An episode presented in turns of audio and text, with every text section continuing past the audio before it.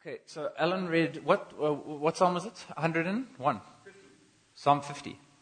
So 150. Yes, yeah, yeah. Uh, Let everything that has breath praise the Lord. I was actually going to uh, open with that proclamation this morning. It's amazing. A lot of things have happened so far today that have an extreme amount of relevance to what we're going to be t- uh, talking about today.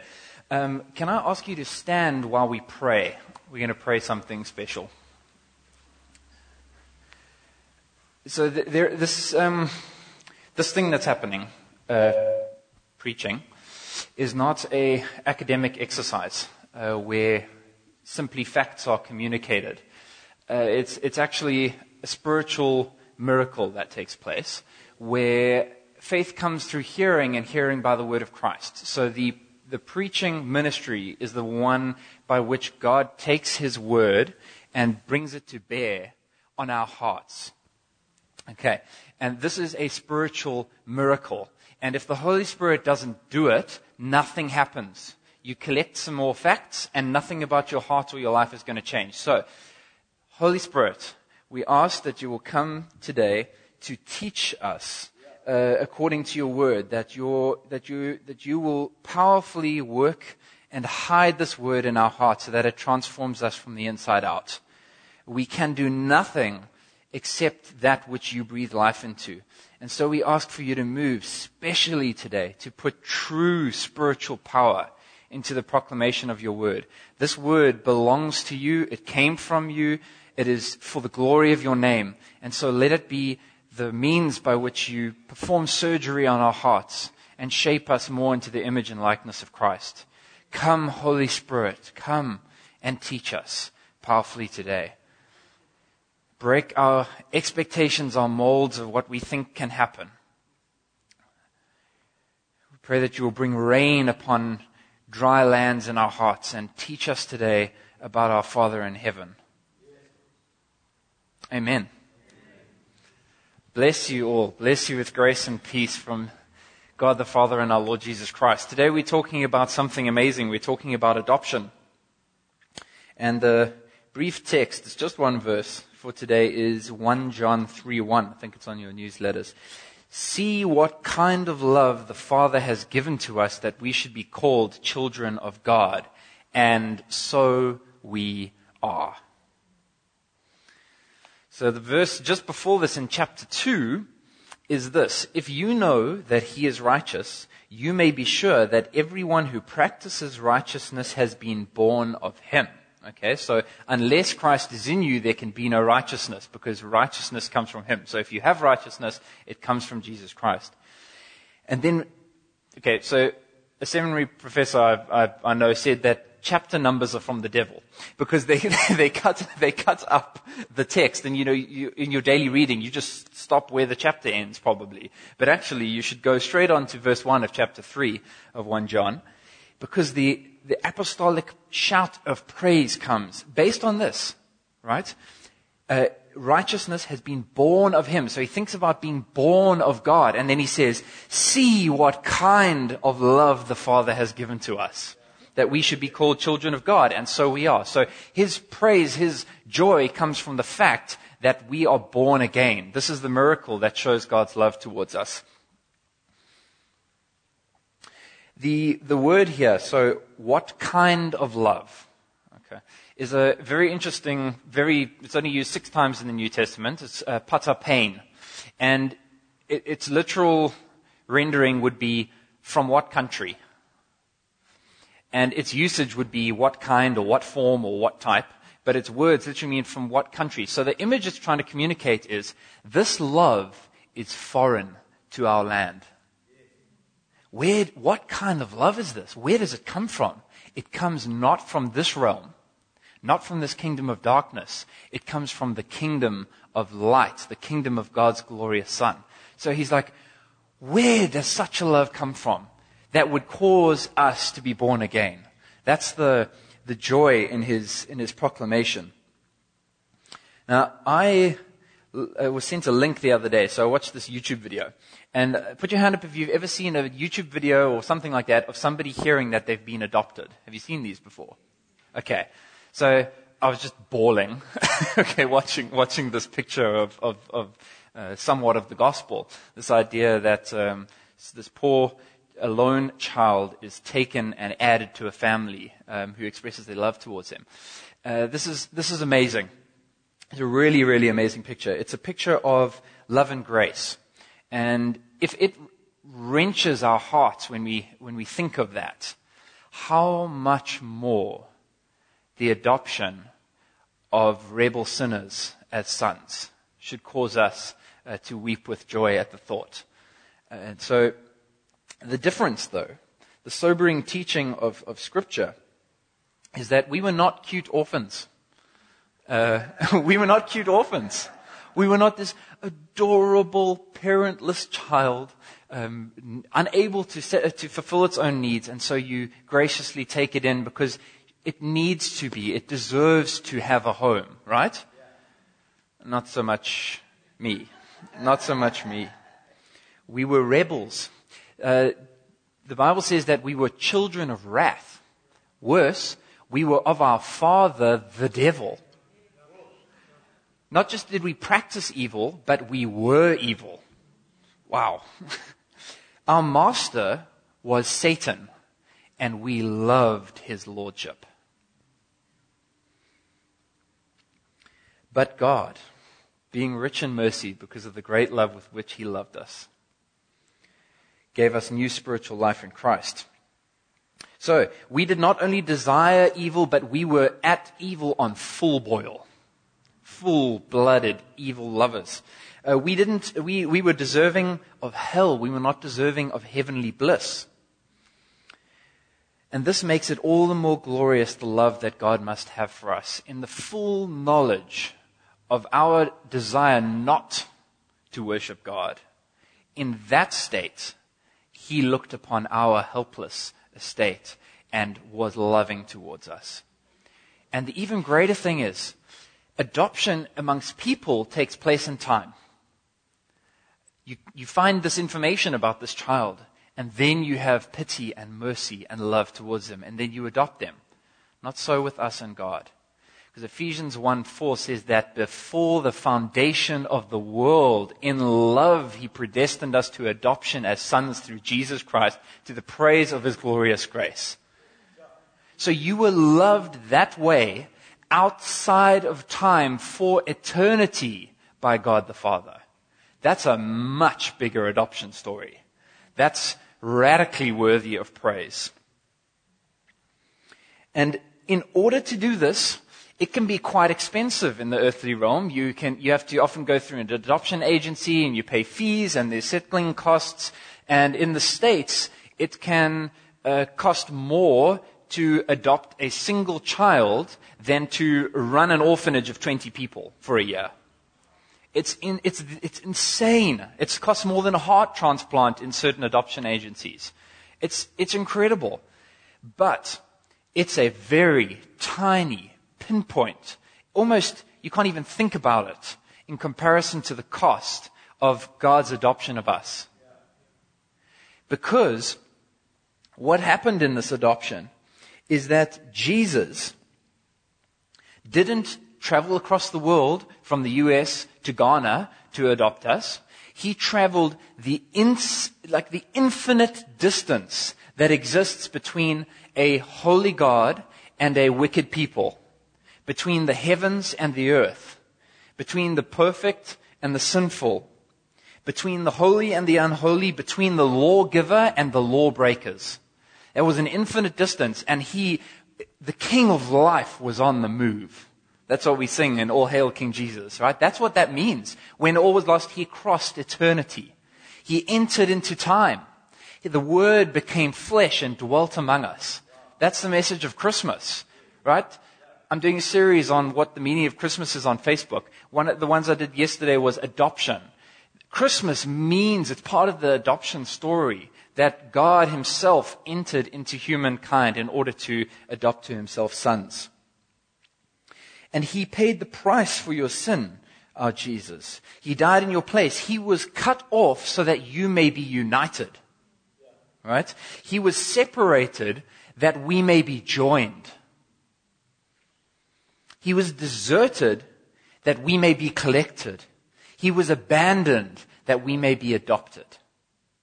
That's the price that was paid. And then he rose again and he ripped the bars off death's prison and brought you eternal life. And he ascended to heaven to prepare a place for you. He says, I'm going to prepare a place for you now. There are many rooms in my father's house.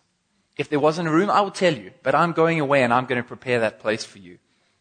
And one day, he will return and snatch you up into the air to be with the Lord. That's an adoption story. Yeah. So, when we go and we look at the, at the Bible's testimony of many things, especially as pertains to God, uh, we tend to go, yeah, but.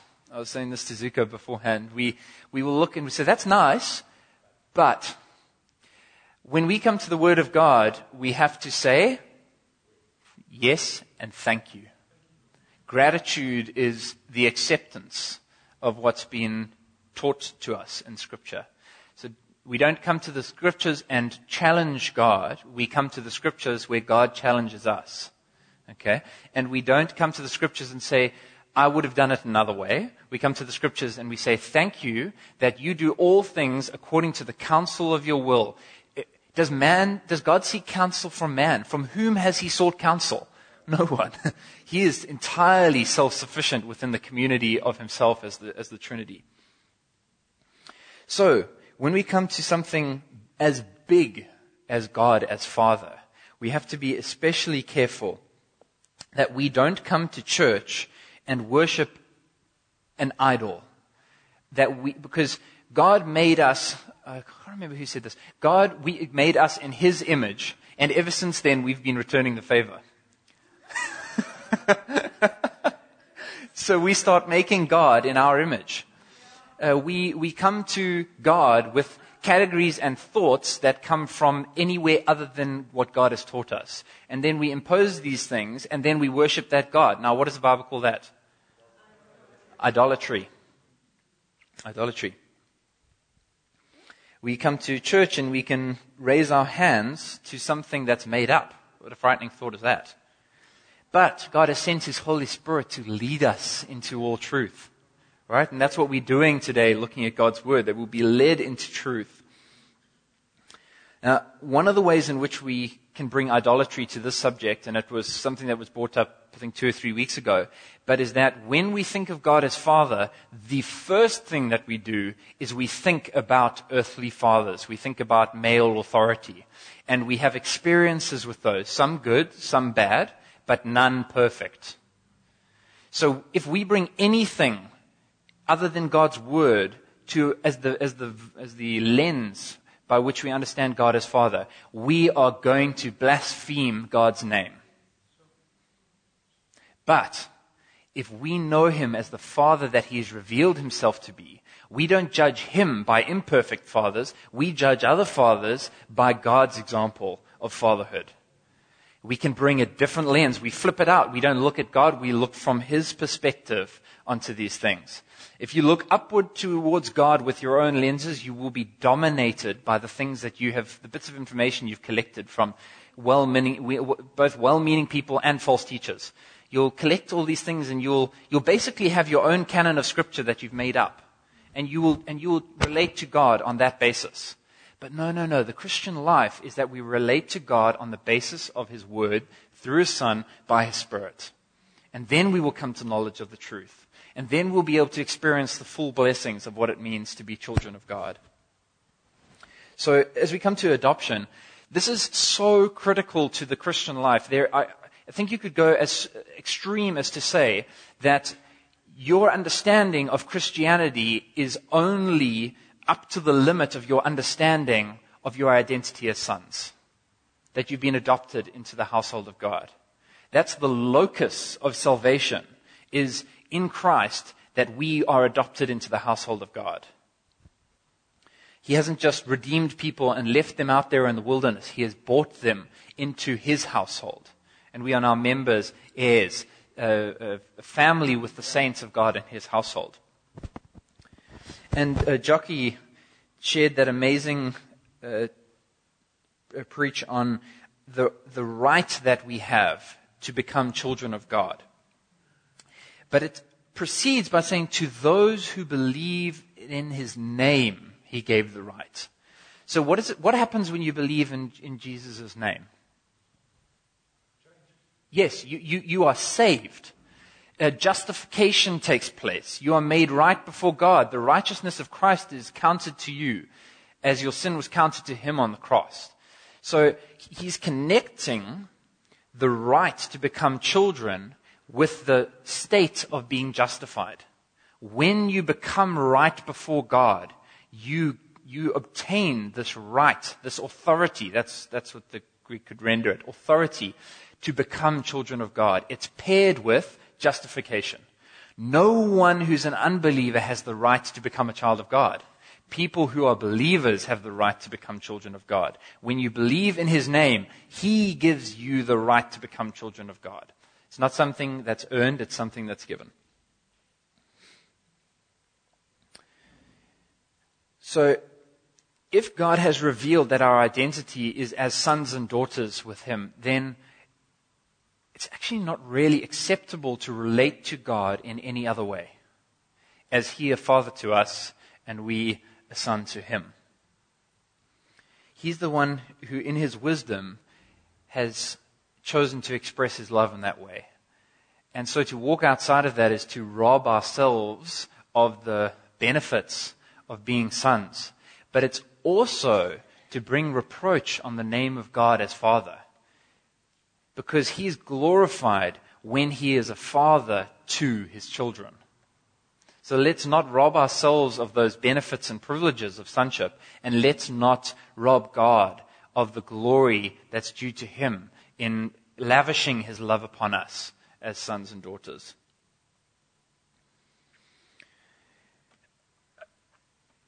We're going to finish the sermon, but don't not now. Uh, d- don't go home. no, no, not getting off that easy on Sunday. Uh, but don't go home and go, well, that was nice. If you don't get your identity now as sons and daughters, if you have to drive up to the Berg by yourself and hide out in a, in a cave and scream across the mountaintops to God to come and teach you that He is your Father and that you are His Son, then that's what you need to do. It's far more important than any other thing that you need to do in your life. You don't need to go and uh, uh, now and just get another degree or buy a new house or whatever. You need to solidify your identity as a son of the living God, the son of the Most High. That's what's important in this life. Everything else can flow from that. But you can, you can have the appearance of success and accumulation of, of things and loads of friends and great experiences.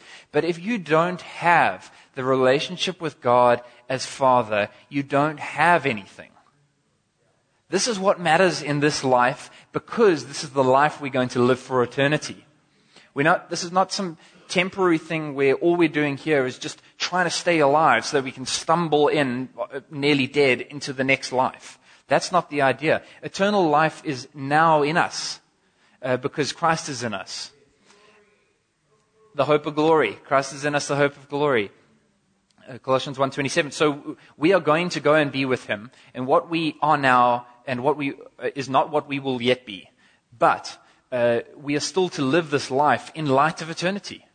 That's why we have the power to sacrifice and, uh, and to lay our own lives down in order for people to come to the saving knowledge of Jesus Christ. Okay. Now, when we are united with Christ, quite a number of things happen. One of which is that we become partakers of the divine nature. That means that God shares with us his life. It does not mean that we become God. Okay, that's a heresy. We don't become God. He is uncreated. We are created. We are eternally going to be creations. We will not become the creator. We're not Mormons. We don't believe we're going to become God and have a planet with billions of people that worship us. Okay, that's not going to happen. We are going to remain humans. God is the one worthy of worship. We are the, we are the ones that He's made to be the objects of His love and to give Him that worship. Okay? So we're not going to become gods, but we do share in His life. And that union is so intimate that he says that let the, me and them be one as you and I are one. That's what he says to the Father. That's amazing. And they've eternally been one. That's perfect unity. Three persons, one being, the Lord God, the Trinity, eternally pre-existent, and we get to share in that life, in that unity, in that level of, uh, of joinedness. Let us be one as you and I are one. That's incredible. And we do need to remember, though, that we are in this union highly exalted, right? We go above everything else that's created. We will judge the angels, but no injury is done to the exalted, exaltedness of Christ. As high as we are taken up, he is still higher. So this is not treading on the grounds of heresy to say that we are exalted because Christ says that when we see him, we will be like him. Okay? So if Jesus says that, who are we to think of it as anything lower? We, no, no, no. that's false humility, right? That's a kind of humility that says, I've, I've earned uh, what I've got to. But true humility is just simply accepting what God has given to you. So if He's chosen to exalt you to such a high place, above the angels, above all else that's created, so that we will be rulers, kings, and priests in the new heavens and the new earth, you don't get to say, well, I, I think I should be a little bit lower than that. that that's false humility. We just go, thank you, God. Thank you, thank you, thank you, thank you, thank you. What an unbelievable privilege.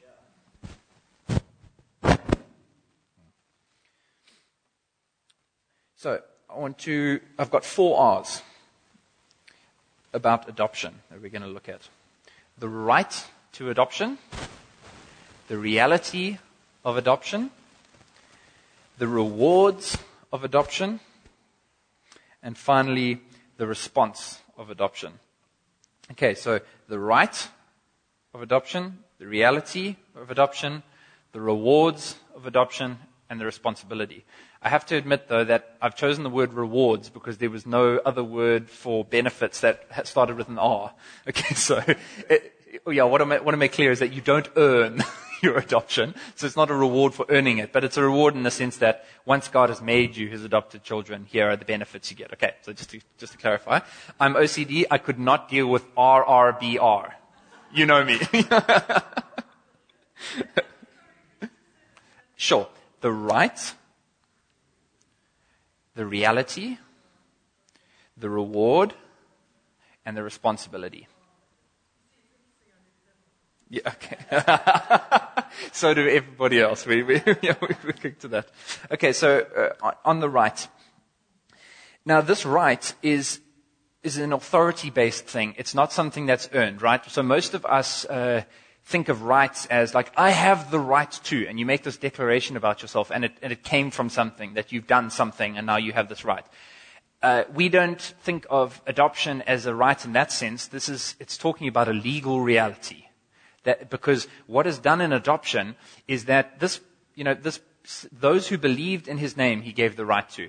But now, how did you believe in his name? What does the Bible say about faith? That it's a? It's a gift. So even that comes from God. So how then can we claim that we have, we deserve anything on the basis of something we've done if we didn't do it? God did it. Therefore, he gets the glory, and therefore he gives us authority to walk in uh, the, this uh, identity of being a child of God. Okay, it's unique to believers, to those who've believed in His name. Now, it's very common for people to walk around saying that you know everybody's God's child. It, in, if, in the sense you mean that everybody has been created by God and is made in His image, yes, that is true. But if you mean that they experience the um, pastoros love, the paternal love of God, the love of God as a father that results in eternal life with Him, if you, if you, that can't be true, otherwise you're a universalist, and then we don't need Christ. Okay, so only believers are the children of God in the salvific sense. Okay, so the right to become children of God is only for believers. That's why we say, repent and trust in Jesus Christ, and he will take you to himself as a son.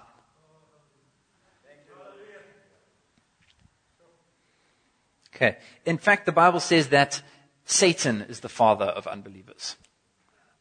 That's why you need to be adopted. You, if people could understand that their father is the devil, but the problem is their hearts love that because their, hearts then go, what, like, we just get to continue in this, in this sin that I love.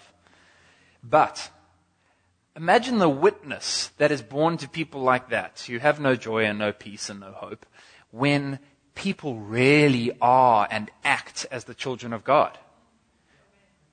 What, what witness power does that have? Who wants to become a believer when the believer acts like an orphan? What, why would I want what you have if you don't, clearly don't know a father? What, what, what, do you, what do you have to offer me? You're telling me I've got to stop my smoking and drinking and all these kinds of things that, that, I, that I really love, but switch it out for what? Some stone cold orthodoxy where you, you read a book and uh, you're no better than I am. There's nothing, nothing different about us. But if somebody sees the warmth of somebody who knows their father, trusts them, walks in the confidence of being, having their identity as a son, and know, clearly knows the love, you can see kids who've, who've, like if you see them in public and the mom's out in public and the, and shopping and the child is like running away or whatever, but it's just joyful and confident and whatever, you can tell that this child has been loved. And it so should it be with believers that people come and say, wow, that person is so warm. Where does that come from? Not cold and hard edged and having the life beaten out of you by a false religious system. That will be the main system that you're under something other than the gospel power if you're hard edged, if you're rough and abrasive, um, and the trajectory is not changing. Okay, we're all at different places in our sanctification, but there needs to be some actual movement here. Or the Bible says you should, you should examine yourselves and see if you're in the faith. So it's not about your position in sanctification, it's about your direction of your life. Because you may have just been saved, or you may have been disobeying God and, and, and resisting the, His sanctifying power in your life.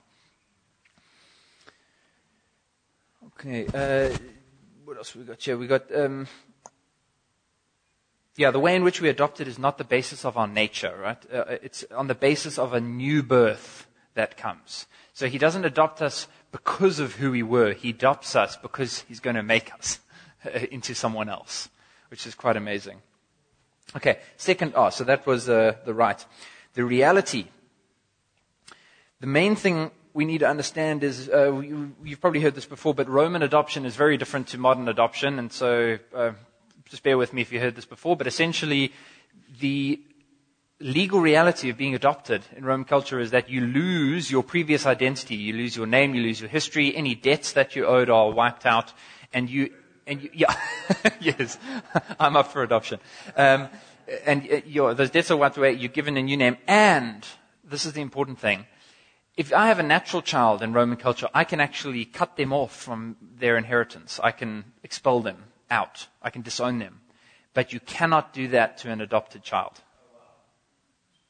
And so it is with God. We will never be cast out. Our adoption is permanent.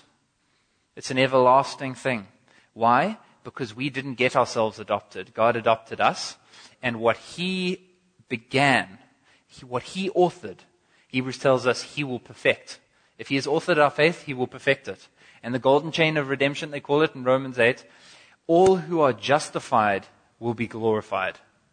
So there's no such thing as, as being a, a true believer and then losing your salvation. Because his promise is that since I have done this, you will be glorified. All who are justified are glorified. Otherwise, God's a liar. But there are lots who, met, who, who bear false witness and they say, yes, I'm saved. But they were not truly saved.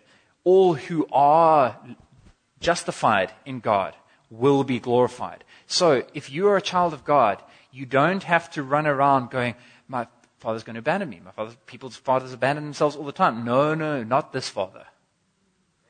Not this father. Jude 24 says that God is able to keep you from stumbling and to present you blameless before the presence of his glory with great and exceeding joy. This is not a, we don't, walk around afraid, terrified that God is going to cast us out. No, no, we live this life now with assurance, with joy.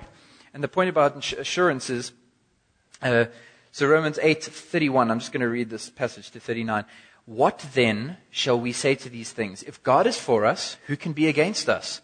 He who did not spare his own son, but gave him up for us all, how will he not also with him graciously give us all things? Who shall bring any charge against God's elect? It is God who justifies. Who is to condemn? Christ Jesus is the one who died. More than that, who was raised, who is at the right hand of God, who is interceding for us. Who shall separate us? Who shall separate us from the love of Christ? Shall tribulation or distress or persecution or famine or nakedness or danger or sword? As it is written, for your sake we are being killed all the day long. We are regarded as sheep to be slaughtered. No, in all these things we are more than conquerors through him who loved us. For I am sure that neither death, nor life, nor angels, nor rulers, nor things present, nor things to come, nor powers, nor height, nor depth, nor anything else in all of creation will be able to separate us from the love of God in Jesus Christ our Lord. As our verse says, children of God, and so we are. And so we will continue to be, and so we will always be. Thank you, so that's the reality. It's permanent. The rewards, the benefits.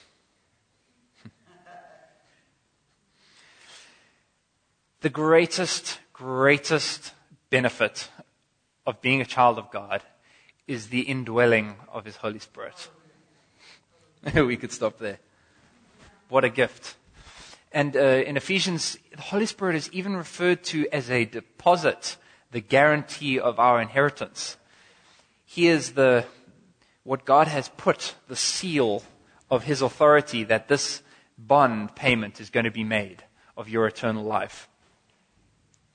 Galatians 4 1 to 7. I mean that the heir, as long as he is a child, is no different from a slave, though he is the owner of everything. But he is under guardians and managers until the date set by his father. In the same way, we also, when we were children, were enslaved to the elementary principles, so that's the, you can say elementary spirits, of the world.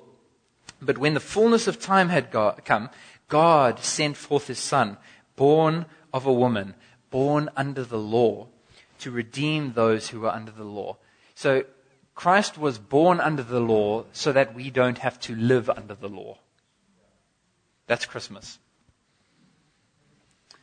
And because you are his sons, oh wait, uh, but, but the full, when the fullness of time, God sent his son, born of a woman, born under the law, to redeem those who were under the law, so that we might receive adoption as sons.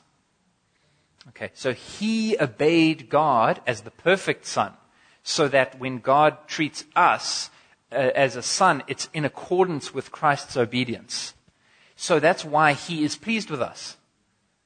Right? Not because of ourselves, but because of Christ. How, okay, so this is important. If the way that God is pleased with you is on the basis of Christ's work, is it possible for you to displease God in the eternal sense? Okay, obviously we do things that displease God. They violate His law, they're sin but his way of relating to us is according to the ministry of Christ, his son. Right? So he treats us now as sons, not as slaves. He views us in light of Christ's sonship. And then he says, and because you are sons, God has sent the spirit of his son into our hearts crying, Abba, Father. So you are no longer a slave, but a son, and if a son, then an heir through God. That's what it means to be indwelt by the Holy Spirit. The second gift, so that was uh, indwelling of the Spirit. The second gift, assurance. Blessed assurance, Jesus is mine. The subjective experience that of, of uh, our life in light of God's promises uh, is the way in which, so this adoption that he has, made of us is a permanent reality. It's, it's unchangeable. But assurance is how we experience that it's true in this life, right? So it's objectively true when you're a believer that you've been adopted. But you need to experience that reality in this life. And assurance is what the Spirit does. He testifies to you. He bears witness with us that we are children of God. Right? Romans 8, 15, 16. For you did not receive the spirit of slavery to fall back into fear, but you have received the spirit of adoption as sons by whom we cry, Abba, Father. The Spirit Himself bears witness with our spirit that we are children of God. How do you know that you're a child of God? The Holy Spirit tells you so. Tells your spirit. Blessed assurance. The third benefit is freedom. It's for freedom's sake that Christ set us free. Romans 8:21 speaks of the freedom of the glory of the children of God. Wow. And John 8:35 says the slave does not remain in the house forever, the son remains forever. We are no longer slaves of sin, but sons of God, and therefore we have liberty in Christ. You're no longer bound by the yoke of the law. For where the Spirit of the Lord is, there is freedom. And where's the Spirit of the Lord? In you and in me. Another benefit, being fathered. 1 John 5, uh, 1 John 4:28 there is no fear in love but perfect love casts out all fear. Isn't that amazing? Romans 5:9 Since therefore we have now been justified by his blood much more shall we be saved by him from the wrath of God. So no longer is God wrathful towards us. Why? Because all of it was levied on Christ. This is important. There are, false religions make God a angry dictator towards his children. Okay. The true religion that salvation comes by grace through faith means that God relates to us as a, a child of his and he does so on the basis of all anger having been taken out on Christ. So the only thing we experience, the only thing we experience of God as his sons is his love. That includes discipline, okay? But that is different from punishment. We no longer have fear of punishment. Why? Because all the punishment was taken by our brother Jesus Christ. So listen to these. These are some of the most important words in, in, in the whole of, of all the Psalms. Psalm 103, 10 to 13. He does not deal with us according to our sins, nor repay us according to our iniquities. For as high as the heavens are above the earth, so great is his steadfast love towards those who fear him. As far as the east is from the west, so does he remove our transgressions from us. That's the gospel. That's the gospel. As a father shows compassion to his children, so the Lord shows compassion to those who fear him. And we see in Proverbs that somebody who doesn't discipline their child hates them, so of course God disciplines us. Okay? God disciplines us. But why? To conform us to the image and likeness of his son. And what can be better for us than to become more like Jesus? So, False religions make God an angry person who's going to act towards you on the basis of what you do and you don't do. That's how the love is. The affection gets withheld when you misbehave, and the affection gets given when you behave. That is not the God of the Bible. The God of the Bible has levied all his righteous, just wrath and anger upon his Son, so that you may know only the loving kindness, disciplining, Christ conforming, from glory to glory transforming love of God the Father.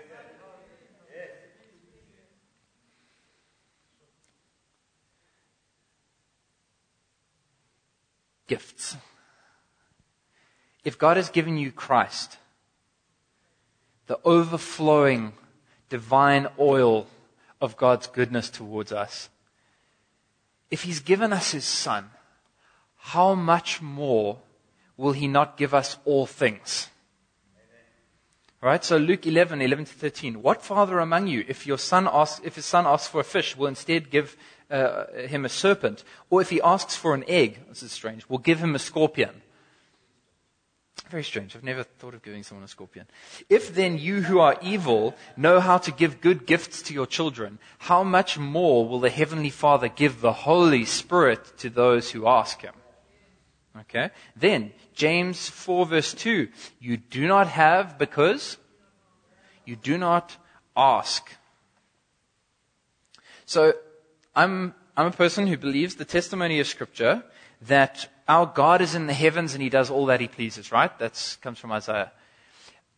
Whatever God, He says, I, I, I, the Lord, I've made known the end from the beginning, I will accomplish all my purpose, right? God does what He wants. Uh, he does what He pleases. He gets His way because He's God. He's sovereign. There's not a, R.C. Sproul says, there's not a maverick molecule in the universe.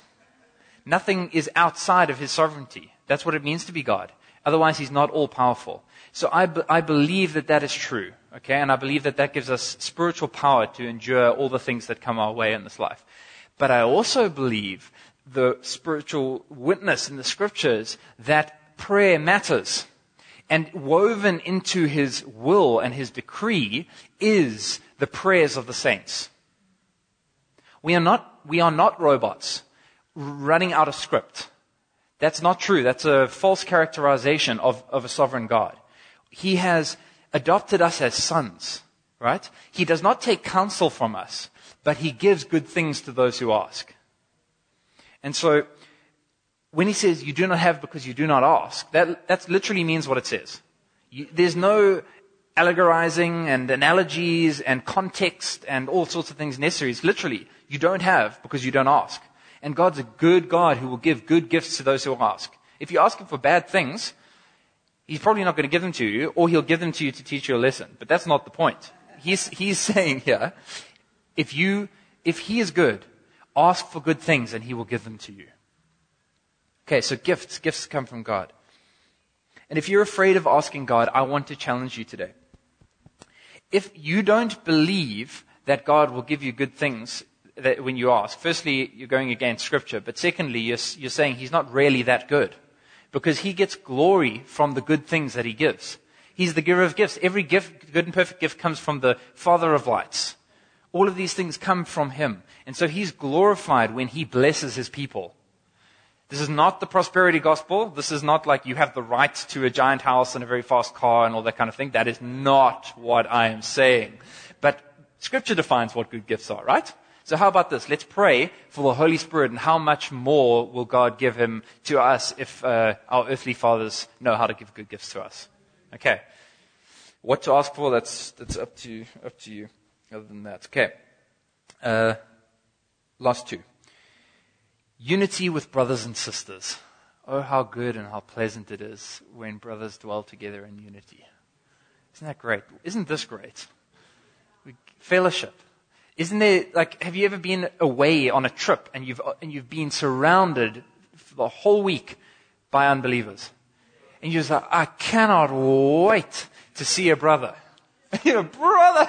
there you are.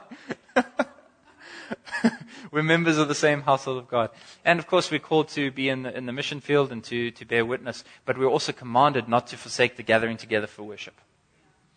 What a blessing uh, uh, the unity of brothers and sisters is. It is sweet joy in the heart. Inheritance. Romans 8:17 says that we are heirs of God and fellow heirs with Christ. So this means we will receive the kingdom of God as vice regents.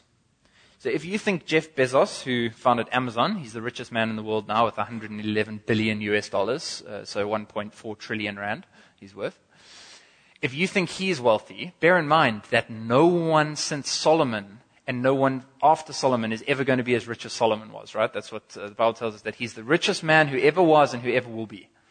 So Jeff Bezos isn't as rich as Solomon. But Solomon had nothing compared to us who will inherit all things with Christ. So, how do heirs behave? How do heirs of really, really, really, really wealthy people behave. They behave with confidence because they know that they have the, the resources. They know what's in trust for them. What's in trust for us? Eternal life. All things. The new hip. come, Lord. Come, come, come. and we ache, our hearts cry. The, we, we yearn. Even the creation yearns for the sons of God to be revealed, which will happen at, at glorification, at Christ's return. Until then, the creation itself is groaning. And we, we groan as well. And we say, Come, Lord Jesus. And this is the thing, is, is, is saying, come, this is, this is connected to that. Glorification, Romans 8.29, for those whom he foreknew, he also predestined to be conformed to the image of his son, in order that he might be the firstborn of many brothers. 1 Corinthians 15, 51 to 52 is one of my favorite verses in the Bible. We shall all be changed in a moment, in the twinkling of an eye, at the last trumpet. And I said to Ant, what is the brass section going to sound like when Jesus comes back? I mean, if you've ever heard an orchestra live, I mean, it causes your heart to vibrate. Imagine what that trumpet from heaven proclaiming, all hail King Jesus, all hail the Lord of heaven and earth. Oh, come Lord Jesus. And then finally, this one's brief, the last uh, R. So that was rewards, response. What is the main response that we are to have? Huh? Yes, fine. Cool. Responsibility. Yeah, you're right. Uh, response. Yeah, it's what we, yeah, cool. It's the obligation we have and how we respond. Yeah, okay. It is two things that we give thanks. If you read the book of Colossians, just giving thanks, abounding with thanksgiving, giving giving thanks, giving thanks. I give all thanks to God, blah, blah, blah, blah. It's thanks, thanks, thanks, thanks, thanks. We give thanks.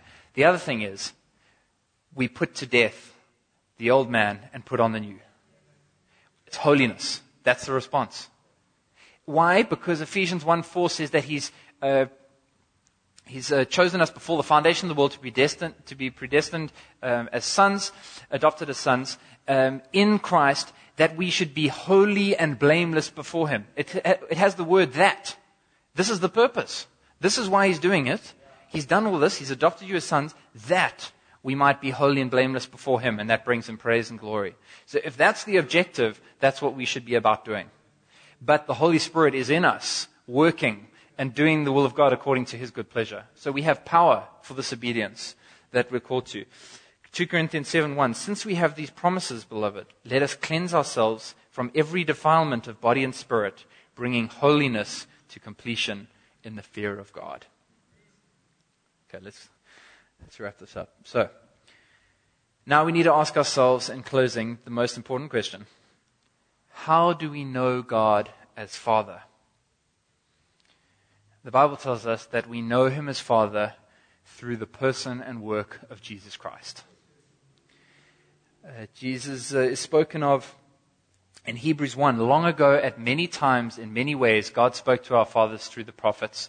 But in these last days, he has spoken to us uh, through his Son, whom he appointed as the heir of all things, through whom he also uh, created the world. He is the radiance of the glory of God and the exact imprint of his nature, and he upholds the universe by the word of his power. See that? He's the exact imprint of God's nature. He's the stamp that shows the same shape from the wax when it hits the seal.